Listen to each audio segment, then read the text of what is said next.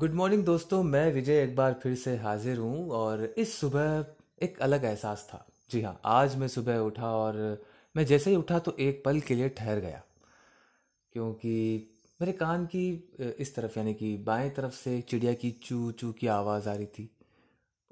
बेहद मतलब बेहद मुतमईन होकर मैं सुन रहा था, यानी कि बड़ा शांत और खोकर सुन रहा था। उसके बाद सामने पड़ोसी का घर है। उन्होंने सुबह सुबह अपने घर का दरवाज़ा खोला और अखबार को जो है अंदर ले गए तो वो जो दरवाजे की जो आवाज़ थी, वो चिड़िया की आवाज़ और ये बिल्कुल सुबह सुबह ठंडी सी जो एक हवा है, वो आपको छू के निकल जाती है। ये वाकई में एक बहुत ही, एक अलग एहसास है।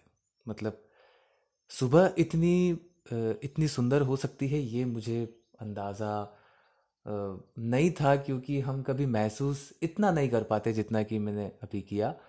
तो मुझे लगा कि ये बात आप सबसे शेयर करनी चाहिए तो मैंने करी और उम्मीद करता हूँ कि आप सब अपने घरों में आ, सुरक्षित होंगे अच्छे से होंगे।